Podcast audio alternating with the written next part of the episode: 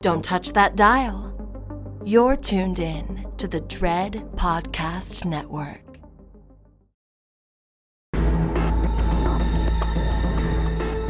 You are now listening to Postmortem with Mick Garris, where the most influential voices in horror cinema will spill their guts to the renowned horror director, writer, and producer.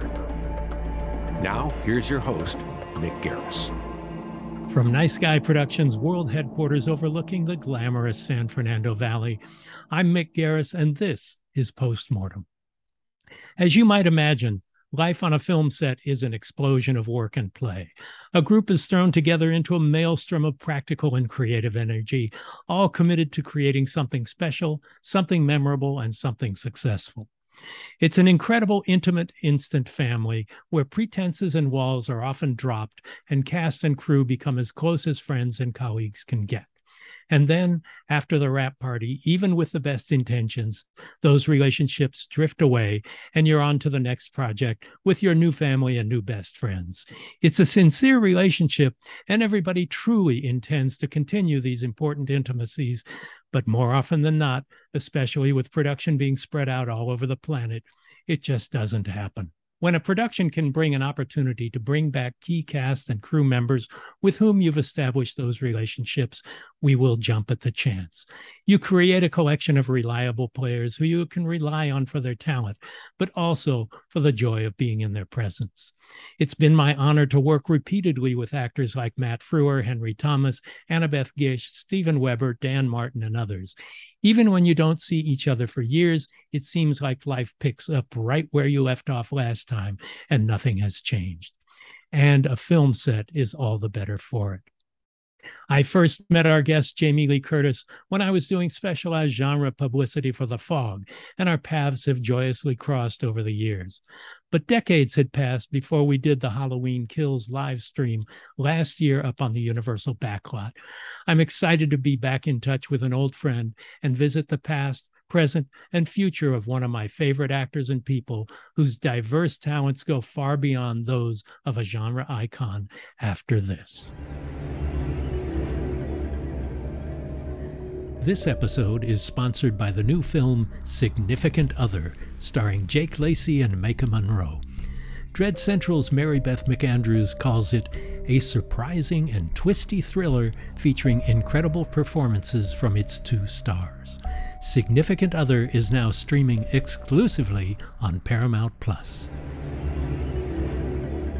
Also, this episode is sponsored by Gravitas Ventures' new film, The Inhabitant. High school is a nightmare for any teenager, but Tara lives in the shadow of a harrowing family curse. Don't miss this horrifying reimagining of the infamous Lizzie Borden story. You'll scream for this chilling psychological horror ride. Watch The Inhabitant on demand now.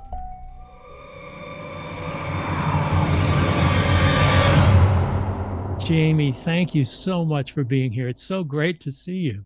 I know. I'm happy to be here with you. Um, we had a tiny, tiny technical glitch. Here's the thing about modern world. You all of a sudden are a technical expert. You're a lighting expert. You know, it's interesting. Those used to be specialty jobs that you would hire people for. And the one thing that the pandemic did is create a world where we are our own which is actually really good, is that yeah. we're our own tech people, we're our own lighting people, we're our own makeup people, we're our own wardrobe people. Like we, to thine own self be true. Take care of yourself and do your thing. So I'm happy to be here with you in this in this place on your virtual world. well, on your you. wonderful show, which is very popular. Oh, thank you. Well, it's really great to have you. We're in our sixth year, and I can't believe we haven't had you before this, other than the live stream from last year, which was a lot of fun. But, you know, you started out, you're the daughter of movie stars. Is that where your passion for the movies came from? No, I didn't have a passion for the movies, to be perfectly honest. I wasn't a movie lover. Um, the strongest memory I have of a movie was Oliver. Um, Mhm. I remember there was the scene where Shani Wallis gets killed um, by Oliver Reed, and I remember seeing it in Beverly Hills at the theater um, on the bottom of Beverly Drive, and my mother covering my eyes and me kind of wanting to see. I'm not a movie. I wasn't raised a movie lover. I wasn't a film buff. Um, I enjoyed movies when I saw them, but they weren't part of my life. Um, I, you know what I mean? I just, I wasn't that person. Um, films were not a super important thing in my life at all.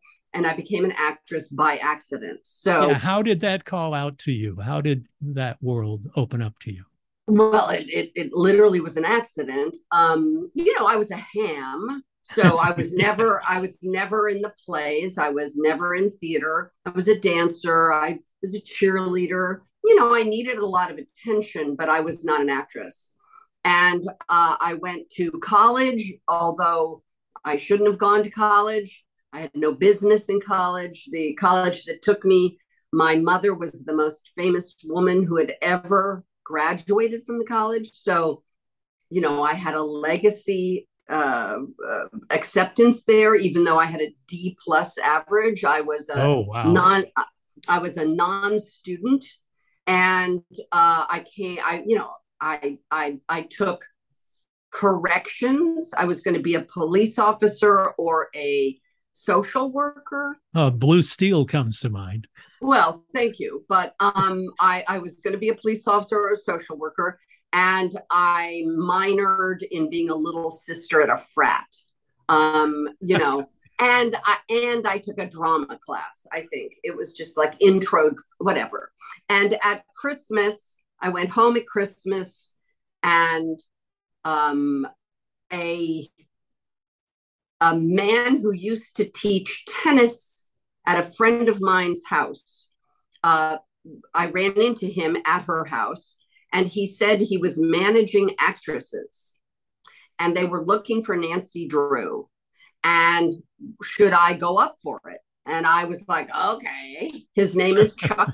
His name is Chuck Binder. I'm sure you've run into him in your years. And Chuck put me up for the part. I didn't get it, but something happened. And he said, you know, they liked you or whatever. And so I took the month of January off from college where you could do independent studies. I wrote to the drama department. I said, Can I take a month and write a paper trying to break into show business in Los Angeles and get credit for my one month class for drama? And they said yes. And at the end of that month, after going on auditions and taking dance classes and whatever, I signed a seven year contract at Universal Studios and quit college. The last thing I thought I would have been was an actor. It was a total, uh, total accident. And of course, Chuck Binder, I am grateful to and for, and will will always give him the credit that without Chuck Binder, I would not be an actress. And we're all grateful for that too. So thank you, Chuck. Thanks. Yes. Um, what's interesting is your first major role uh, as a regular uh, on a series called Operation Petticoat, which was Yeah. based on a movie that your father starred in. I How know. ironic is that?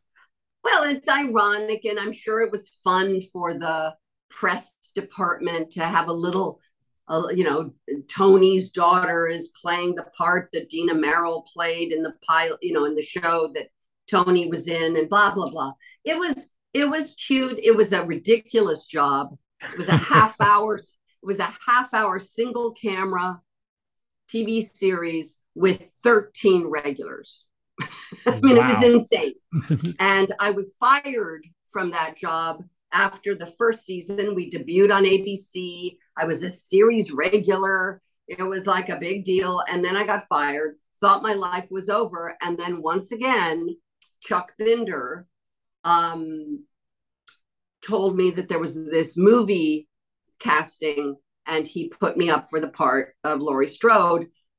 I will say this when I got fired from Operation Petticoat, it was the absolute worst day of my life. I thought I would A, I thought I'd lose my contract.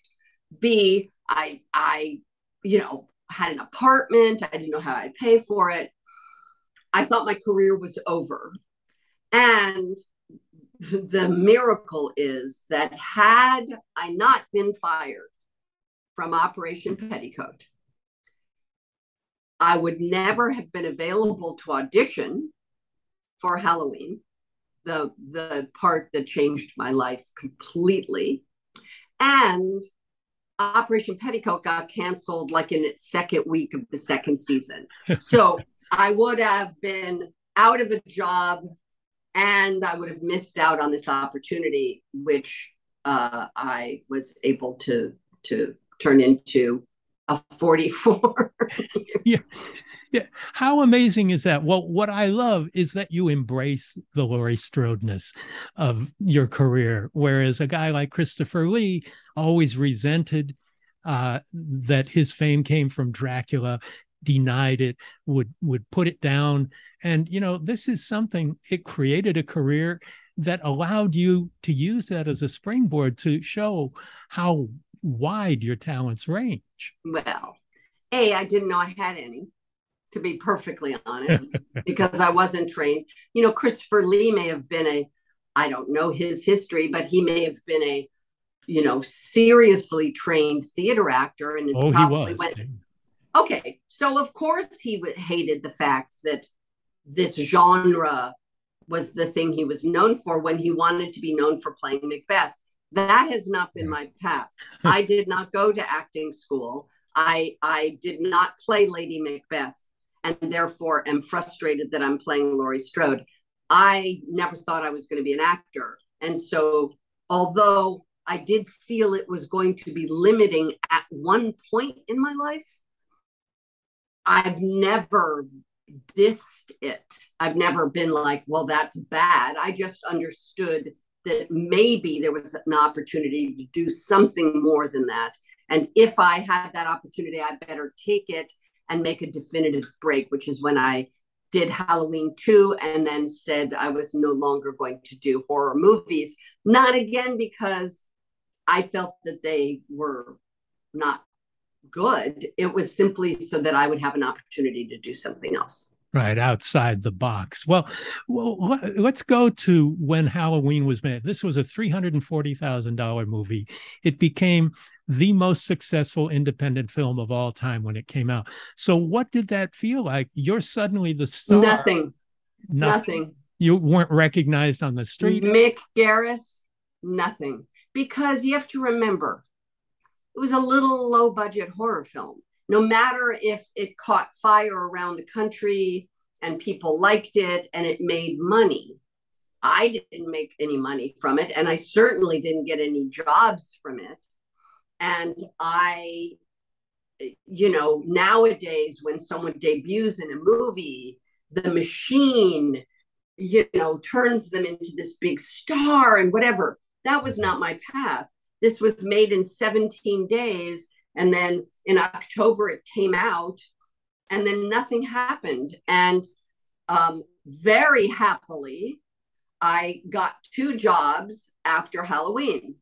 I did a Love Boat episode with my mother yes, playing mother and daughter, where my mother and father accompany me on my honeymoon on the Love Boat. um, and then I did a Charlie's Angels episode where I played a professional golfer. So for me, those were big guest star parts. But I did not get any film work and I wasn't going to get any serious work.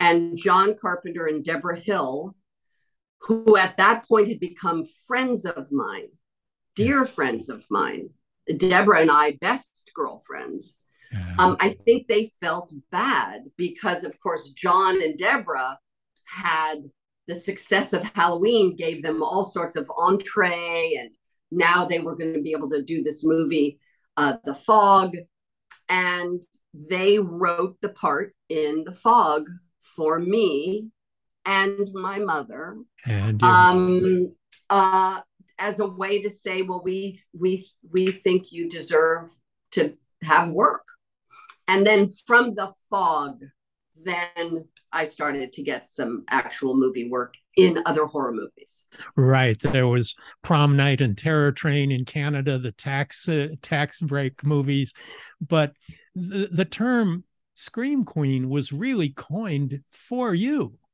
You were the one. You were the sun rising under that title. well, look, I'm sure my mother would yeah. disagree with you. Uh, the late great mother would disagree with you, yeah. and um, I, I, I, I, it was a, it was a.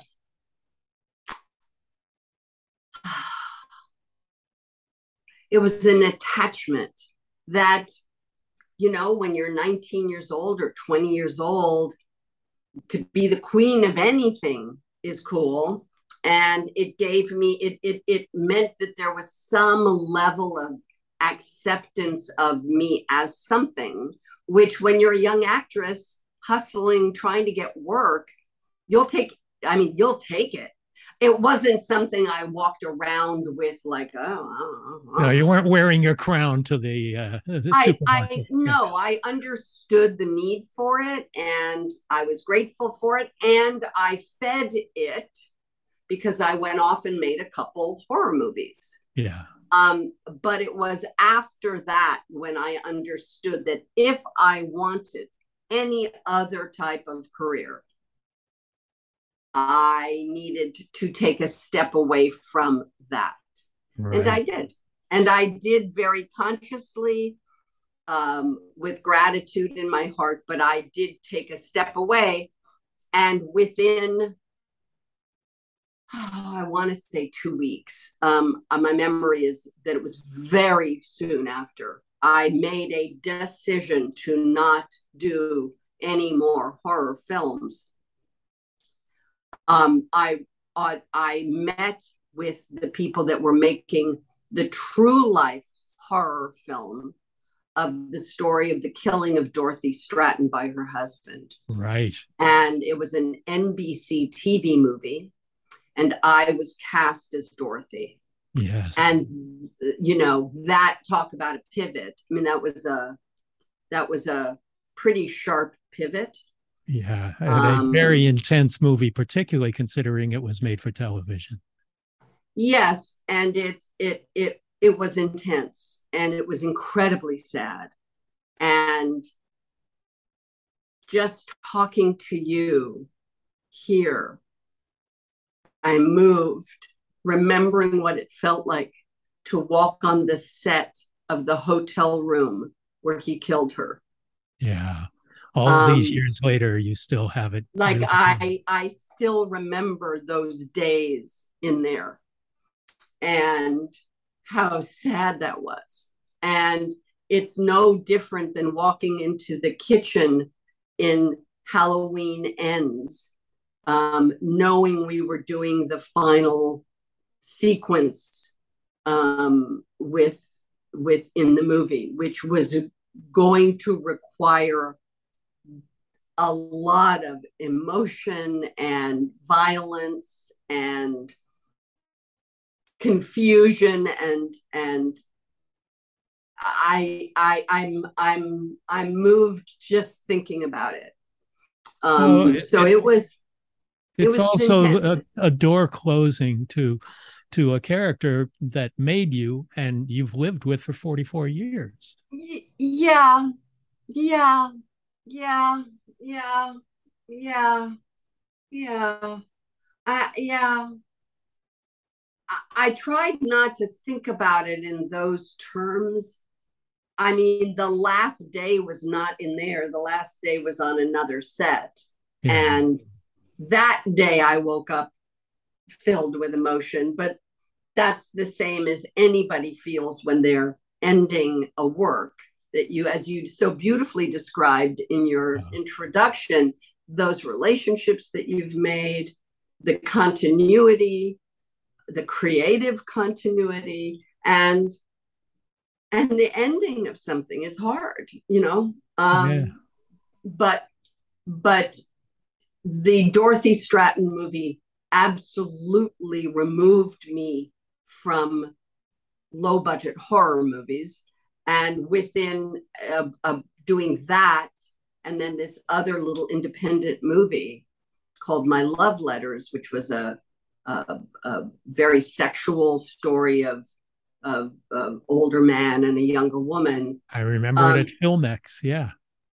But the audition then for Trading Places came up while I was shooting my love letters. Um, Do you um, remember how the Trading Places thing came about? Do you remember coming course, soon? of course I do, Garris. So, you know, the irony for me is I can link everything. I can link everything, direct links.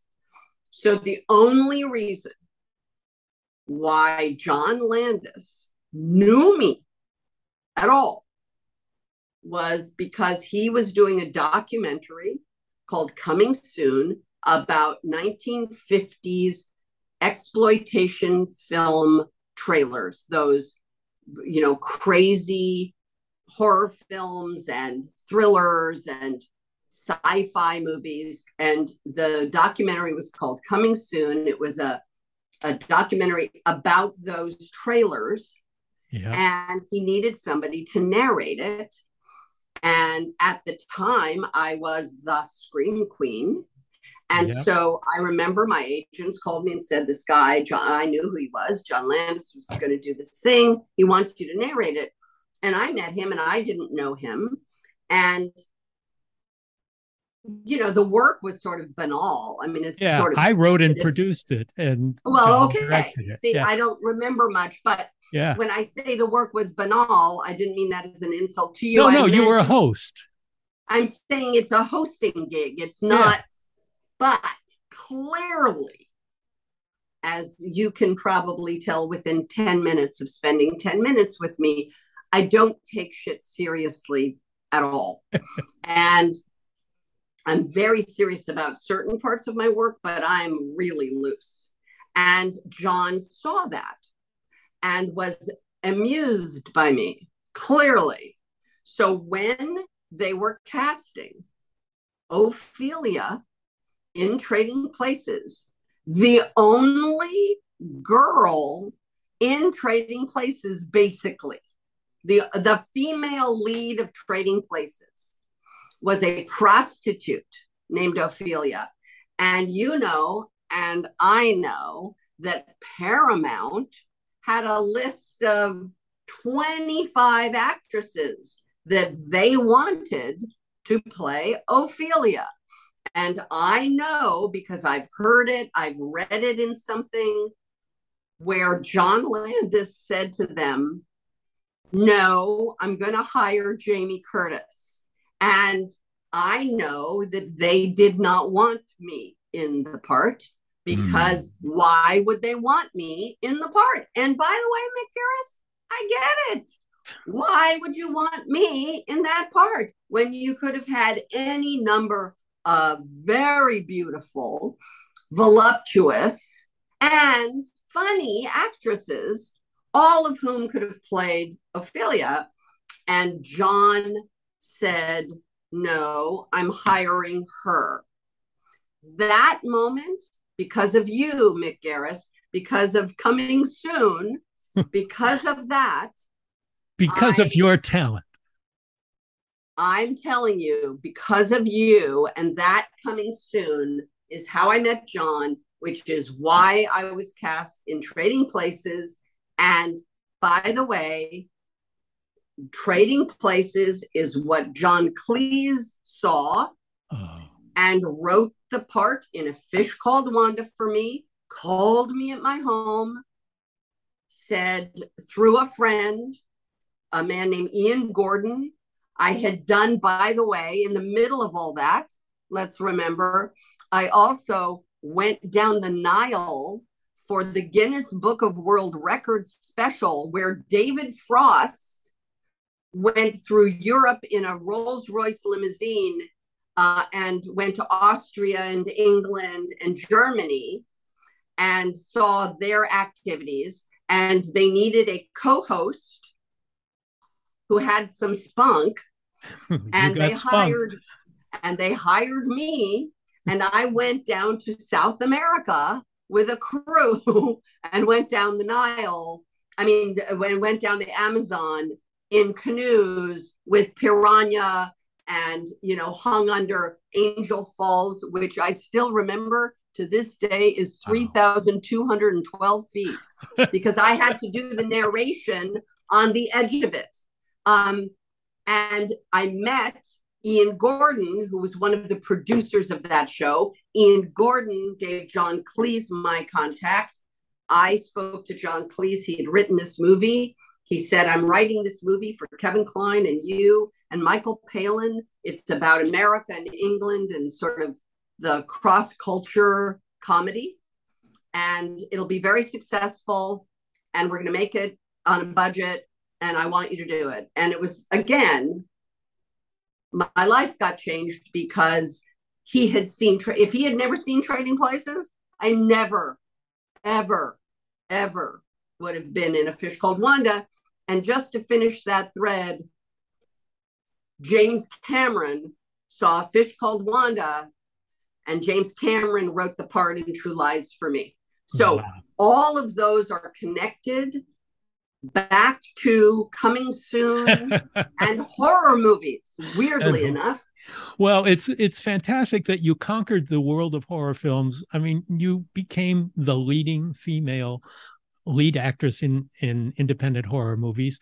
And then people discovered your comedic timing and sense of humor and you were doing these comedies. And then you're doing action movies like true lies and blue steel. So three really different genres and you're conquering them all just shooting them down. You know what? Honestly i appreciate that mick garris. You've always been such a beautiful cheerleader. I i'm conquering them because i didn't have anything to conquer yeah. I'm conquering them because I'm just there.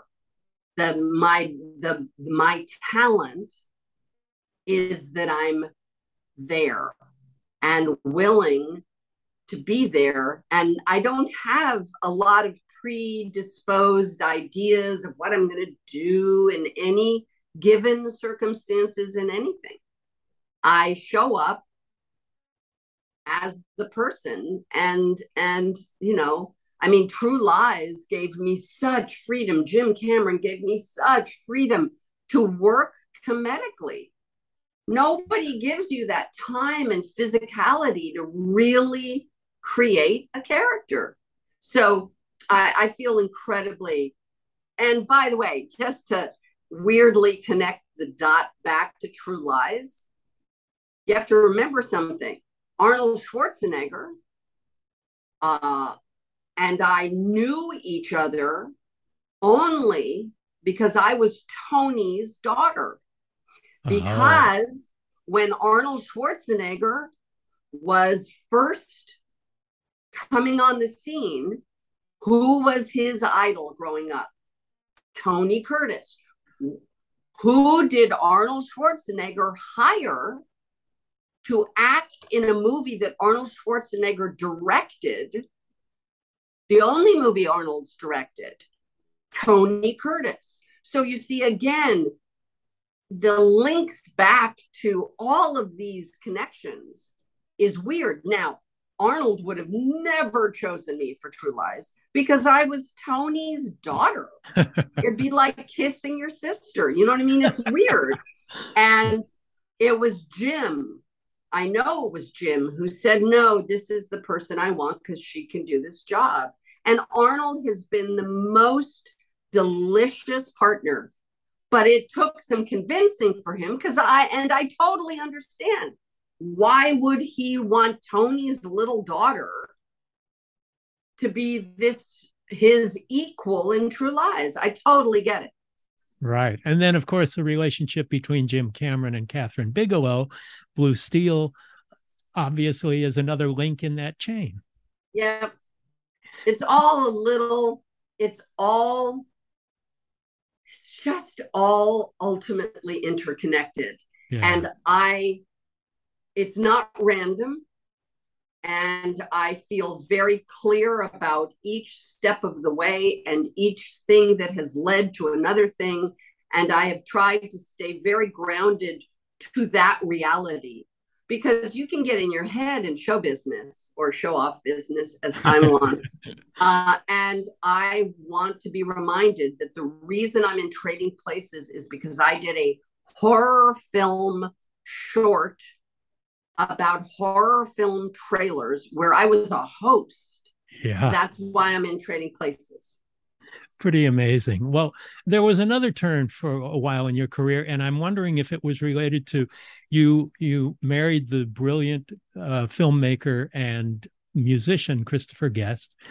You had children. You have uh, a couple of daughters, and you were making family centric films like My Girl and Freaky Friday. Was that due to that, you think, because of how parenthood might have had an influence on the choices you were making? Oh, for sure. For sure. But that's the nature of the beast. You know, um, I made True Lies when my daughter was five. And my only regret in show business really is that I didn't take my daughter with me on location. Uh-huh. I I I in retrospect feel like I should have taken her out of school, hired a teacher, had her with me the whole time because I was gone a long time. And although she came and visited me and I came home and we managed it and she was in first grade and that was super important and she had friends, I still that was the last time that I really felt I can't be a parent the way I want to be a parent and be off making these kinds of movies. So, you know, I made some family centric movies. Um, uh, yes, because I had family. I was less interested in doing, um, you know, uh, uh, uh, parts that were intimate or sexual. I had young children. That was important to me that I, you know what I mean? Yeah. Uh, and it is a natural evolution as you start playing moms. And uh, I was very lucky uh, to have a couple of those. My girl was a monster success. And I will tell you right. something, Mick Garris. I will tell you something. I'm I'm a marketing girl. More than anything in the world, I'm a marketing girl, like a total marketer. And like the first people I call on a movie is a marketing team. Um, I love marketing. And I remember we made that movie. Howard Zieff directed it. and as soon as I saw the movie and I saw the poster, and the poster had Anna Chlumsky and Macaulay Culkin smiling and laughing. And I called the head of marketing and I said, You cannot put out this movie without a warning on the poster that issues of life and death are explored in this movie. Yeah. Because the way it looked, Macaulay Culkin had done Home Alone. This was his next movie. Or he had done Richie Rich, and this was his next movie. He hmm. was the biggest star in America, in the world, probably.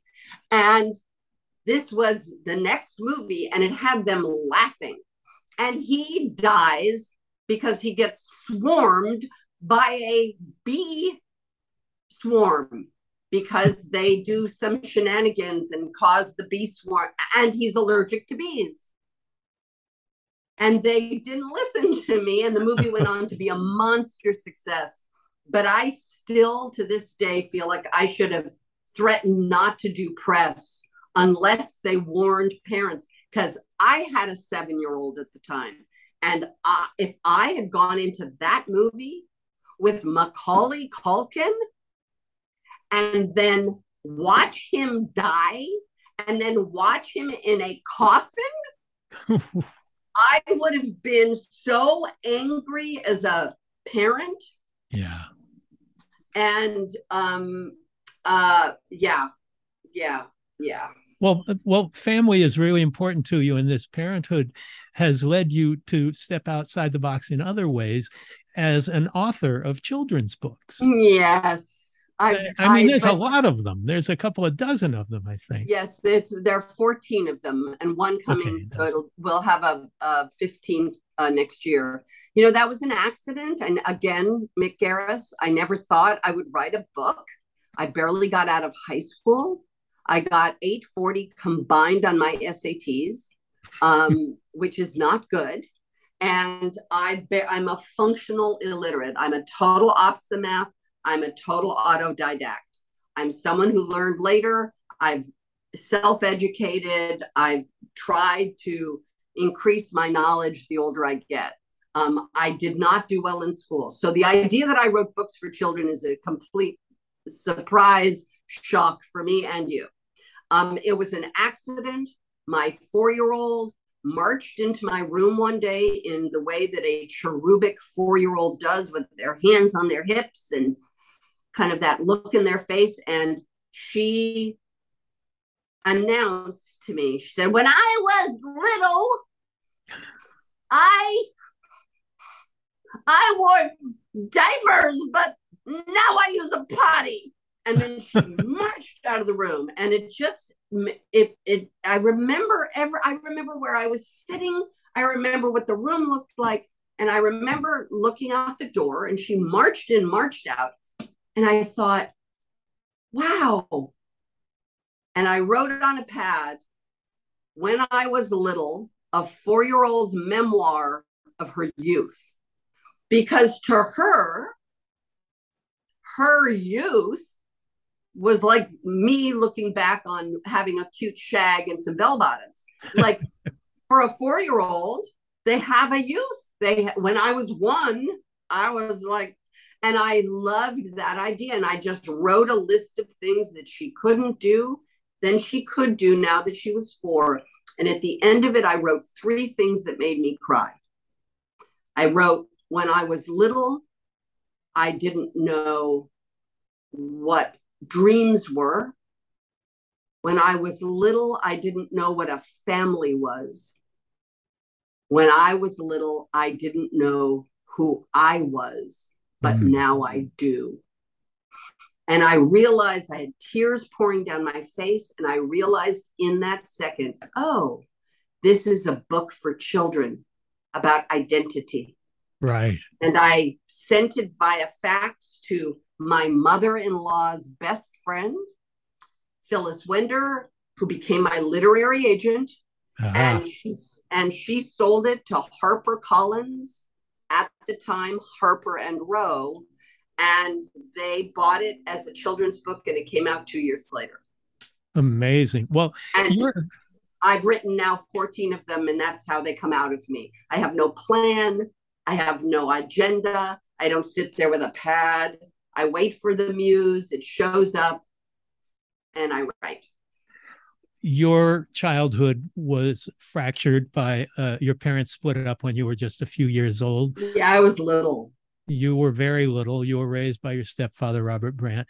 But you have one of those rare, long, long lasting marriages. In Hollywood, there are a lot of pressures, especially he's a filmmaker. You're an actress and author. Um, but you've made such a commitment to family that there was even a time in the early 2000s where you you wanted to give up acting to be able to commit to family. Tell me about that. Well you know when your kids need you you have to hear them.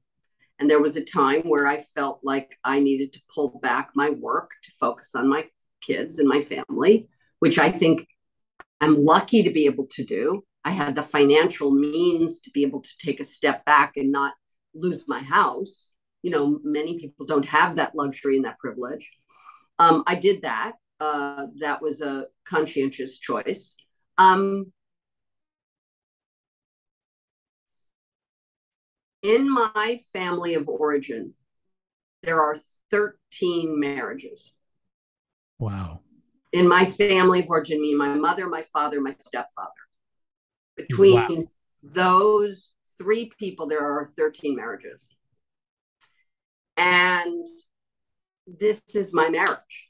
Like I just yeah. decided this was my marriage. And by the way, good, bad, and ugly. And there's yes. always good, bad, and ugly. And close to 40 years.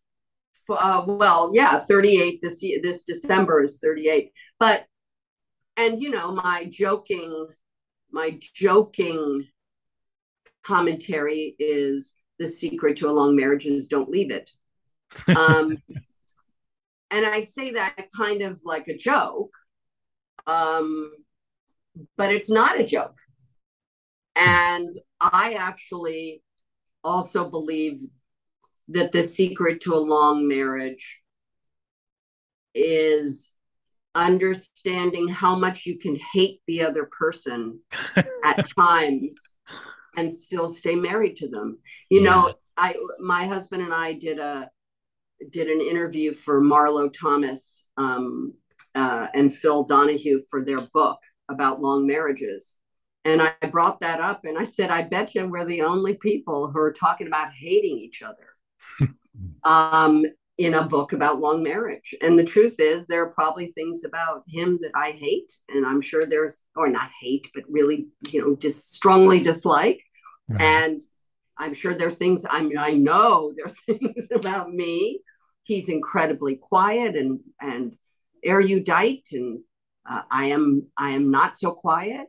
Uh, I am I'm I'm you know I'm I'm very spontaneous and very energetic. I'm loud in a way, and I understand that's very hard to be around all the time. I wake up like this. This is who I am. Like at four, I've been up since three forty this morning at this level. Wow. Well, that's why you've got the career you've got. Yes, but you've you've also had other challenges. Um, you had to deal with pain uh, issues that um, you had to conquer, and oh, deal- oh, yes. Sorry, as you said pain. I was like pain issues. I'm thinking like ah, what happened? No, now I know what you're talking about. no, about. I mean, uh, you you had to deal with opiates. Um, yeah, yeah, yeah. And yeah, a reliance yeah. on that, and oh, that's a challenge for anyone. But you're not only deep in a very active career, but raising a family at the same time. And I just wanted to talk a little bit about that and and how you managed to make your way through that. Yeah, thank you. Um, well, I will say I'm I'm I am the product of a lot of alcoholism and drug addiction in in my family of origin. Um, I I became what um, dependent is a you know a very soft word. I was I I had a real problem with opiates, um, and uh, it it was a pretty silent and hidden problem. It never became a tabloid problem, thank goodness. Um, but it was virulent inside me, nonetheless. And I was fortunate enough to uh, have a moment of clarity that brought me into recovery. And I've been sober. I'll come up 24 years in February. So, and I'm very active as a sober person yeah. because it it it is the only true accomplishment of my life. The the performing is just a natural part of me and I like it and I'm happy to do it. But my sobriety I have fought very hard for. How long did it take you to make your way through it? Well, I mean, I'm, I'm, I'm, I'm, i I knew I had a problem for a long time, and I, I wasn't able to arrest it until I was and I'm lucky I, I, I can. I'm a very vocal, outspoken, sober person. I try to connect to a lot of new sober people. I try to um, invite them in and let them know that it's not so scary. Um, you can have, you know, relationships sober. You can do everything sober. I've, I've buried my parents sober. I've married both of my children in our backyard sober. Um, yeah. I've done a lot of work sober and um, you know again it's the greatest accomplishment of my life that's fantastic well you're an activist in many ways not just about sobriety um, you have blogged extensively for Huffington Post. Um, you are quite vocal about political and social issues on your social media. And I think it's a great opportunity to have the bully pulpit of celebrity to allow you to be outspoken in ways that could be influential in important times. Yeah. I, you know, I don't, I didn't think I was going to be that. I just had strong feelings about injustice and um, uh, great admiration for people who are brave.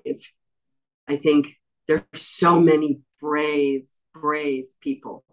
And, you know, what is the purpose of being famous? What is it?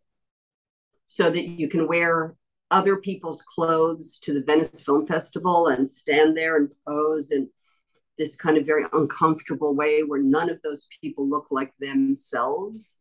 Me included by the way i was so lucky to be able to wear a dress where i actually felt like alive in it. I was i didn't feel like it was wearing me. But and you were awarded the, at the venice film festival. I, I i i i was last year. But what is the point? What is the point of all the fame and the invasion of privacy and all the rest of it. And what i realized is it's to help other people. It's to raise awareness to be able to use the whatever. It's not a bully pulpit. It's literal lights and cameras pointed at you and you just get to turn them around. You know what is social media for? To to highlight other people and the amazing work they're doing who don't get the amount of attention i've been striving and getting a lot of attention for a long long time but i mean really what is the point of it all the point is to highlight the great work that many, many, many people, brave, brave people from all over the world are doing on behalf of all of us. And the person who pops into my mind is Greta Thunberg, who yeah. sat in front of the Parliament House by herself in the cold with a little sign. And the, she changed the world. And so I feel like I'm not, I'm not a, I'm a, I'm a humanist. I'm a, I'm awake. I'm aware. I'm trying really hard to make the world a little better. I've started a charity. I'm sure you know about it. It's called My Hand in Yours. It's it was a phrase I've used for a very long time in harsh moments for people when I would write them a note and I would say, I'm so sorry going through this. Maybe you lost a you know maybe someone lost a parent and i'm so sorry i'm not there but i love you and my hand in yours. Basically i'm there with you. Just imagine what it would feel like. And i right before the pandemic i decided to try to raise money for children's hospital los angeles which is an organization that i've worked with for many many years and i've created a store where a hundred percent of anything people buy on the store, from the beautiful little sculptures that we have to, I mean, we have so many things. Um, every single penny that comes into that store is sent to Children's Hospital Los Angeles. My husband and I underwrite the store. We pay for everything so that if you go on myhandinyours.com and you buy anything, be it a 15, a $12 medallion or a hundred dollar sculpture or a tote bag, whatever it is, that money is going to the hospital. And it's been really wonderful to to to try to um, do that this the last couple of years.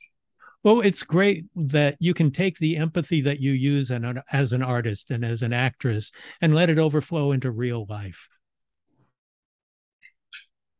Yes, Yes.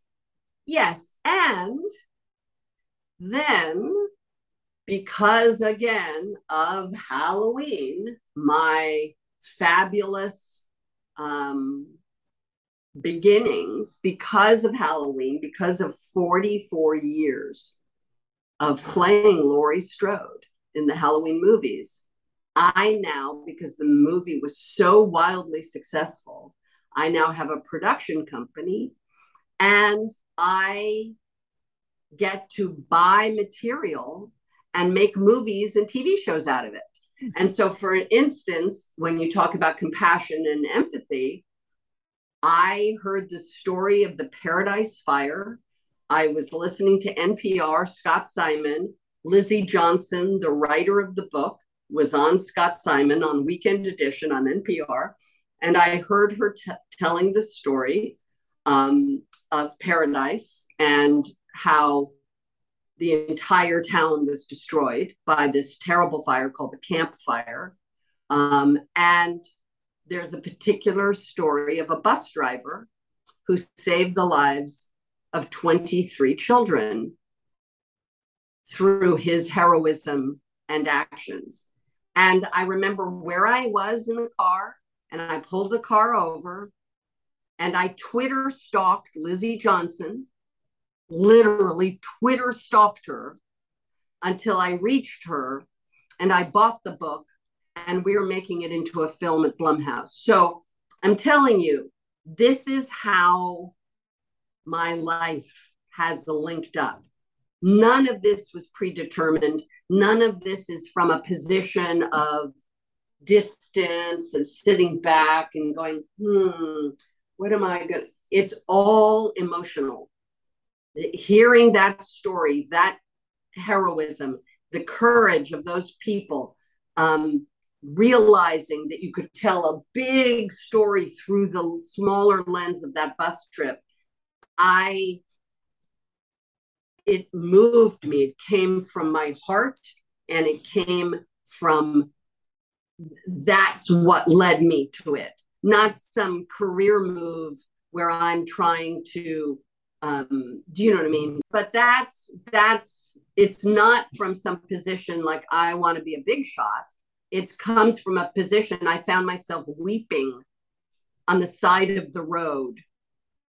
It's listening to this story and realized that it it moved me so greatly that that then became the impetus for me to then seek it out to become a producer. It's fantastic. Well, one thing I need to talk about is Everything Everywhere All at Once because it's an amazing movie, my favorite movie of the year. Um, and we had the Daniels on the show to talk about it, and they were great. And it, I must confess, even knowing you, it took me two or three minutes before I realized that was you in the movie.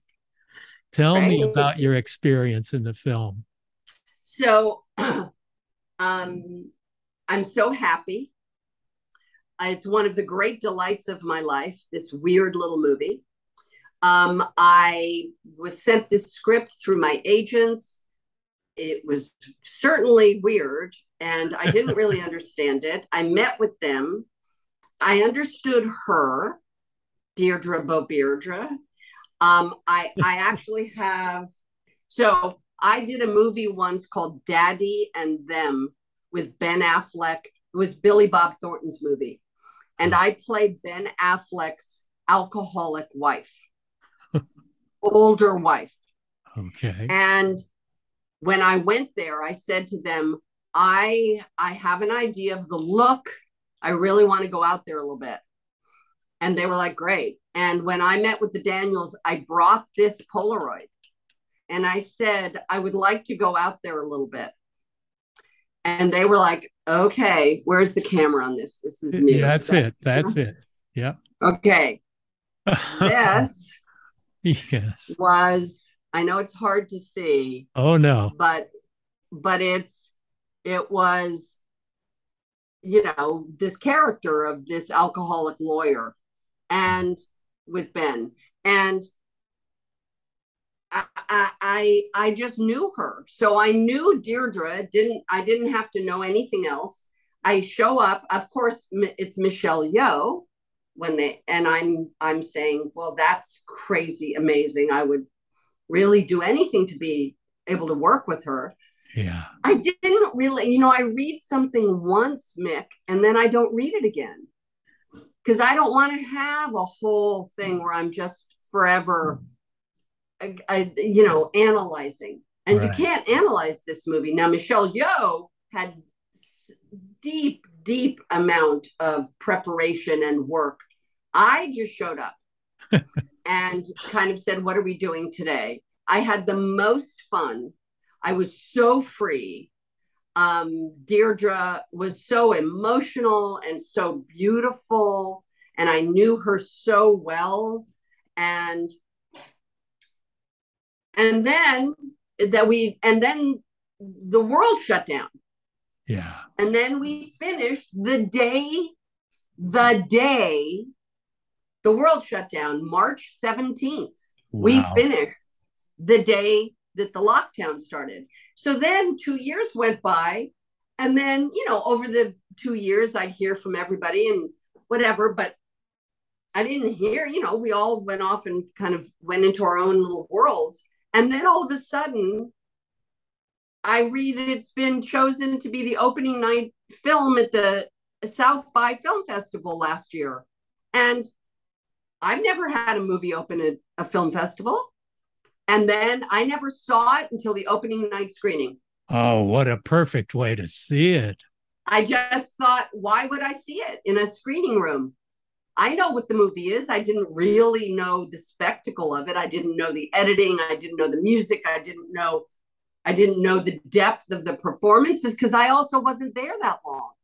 Yeah. But it is, it's turned out to be one of the just most beautiful, beautiful experiences of my career.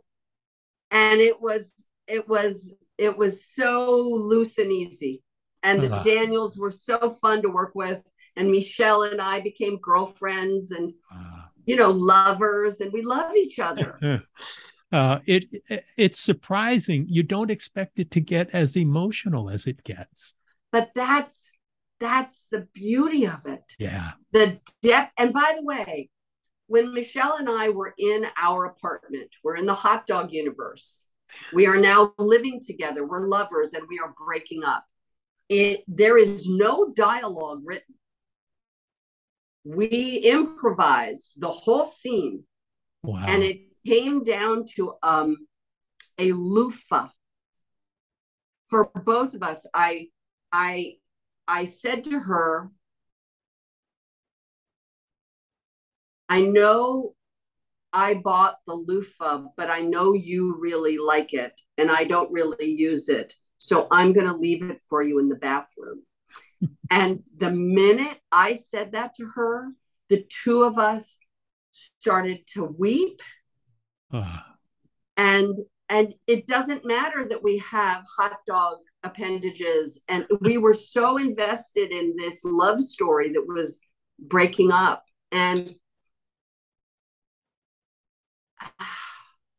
it's just a little miracle of a movie that yeah. then has just blown the fuck up so also it's been super fun to be part of something that was so unexpectedly successful. Uh, there's passion in every frame of that movie. Every second of it.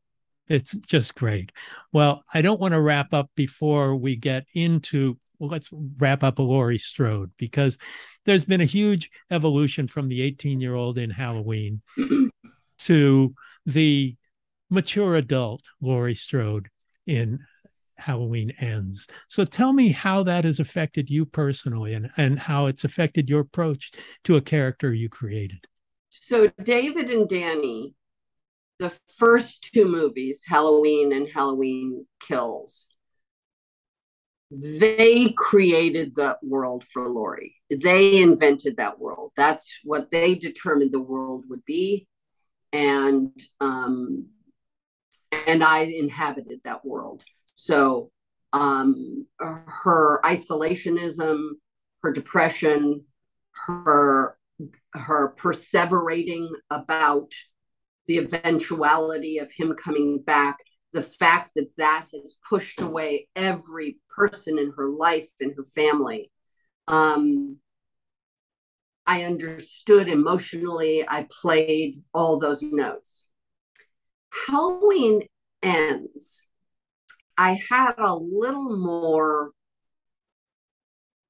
a little more input in of the emotionality of the movie. It's a really emotional movie. And the way that they've set it up is that in order for Laurie to have a journey, she has to have accepted something to then have that acceptance broken again. And the acceptance is she finally has gotten mental health. She's finally had grief therapy. She's finally had PTSD therapy. Maybe she's on some mood stabilizers. You know what I mean? She has gotten the help and she has done the work. So when we meet her four years in, she has reconciled. Um, she's reconciled her daughter's death. She has repaired the relationship with her granddaughter. They are living together. There is hope. She sees Frank in the market, and they both blush like teenagers because we know they like each other. And there's hope. There's the beginning of promise. There's the beginning of healing. And then Michael comes back. Yeah. And it is so emotional and so brutal, the emotional toll that riding that, running that throughout the end of the movie was the most challenging week or 10 days I've ever spent, ever in anything, because the grief was so profound. So it it is a it is a bitter, sweet, bitter end. Ending anything is difficult. Um, I think the audiences will be, I know they're with her. And I think that's all that really, she's fiction, Mick. But she's not. And to the world, Laurie Strode is not a fiction. She represents something to people. She represents something to millions and millions of people. And the gravity of that representation for me really, really, really came into me in those last weeks. And I felt tremendous responsibility to honor her. Wow. And, I mean, there's so much of you in it, but I also see shards of Debra Hill, your great friend, of course. great Debra, who who was responsible for helping create the Laurie character in the very beginning. I think she I think she is the voice of all the women in the movie. Uh, I think she's um, um, PJ's character, Nancy's character, my character. I think she's the voice of all of them. I don't think John Carpenter, God bless him, um, Southern boy from Kentucky. I, I don't see him writing uh, those women the way that Debra. Uh, um, I think. I think.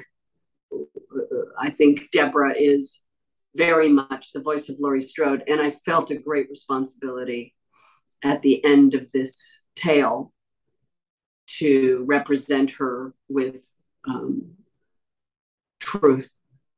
And, you know, it's 44 years, Mick. Yeah. Yeah. It's 44 years of Laurie Strode. Yeah. It, Powerful. There are a lot of franchises, but it's not the same, you know, and you have been central to the beginning, the middle, and the end. Yeah. So pretty great. It's, it's, you know obviously the greatest thing in my life, uh, in my professional life, right. is and um, I am grateful to David Gordon Green and uh, Jason Blum for giving new life to me. To me, wow. I would never be a producer. I would never be a director. I would never be creating a books and graphic novels of a movie I'm going to direct. I'd never, I would have gone I would have done something, but I would not have done that. I wouldn't have had the opportunity. I wouldn't have had the the access. I wouldn't have had it had Halloween 2018 not come to me from David and Jason, born from John and Debra. I would never have the life, the creative life I have today, the creative life I live now every day is directly responsible because of Halloween. Well, that's fantastic and beautiful, and I can tell how much it means to you. It's it's it's it's. Yeah. Thank you so much, Jamie. It's Thank so, you, Mick. It's so, so great to spend time with you. Yeah, far out. I look forward to seeing you again. Thank you for listening to Postmortem with Mick Garris. Download new episodes every Wednesday and subscribe on Apple Podcasts, Spotify, or your favorite podcast app.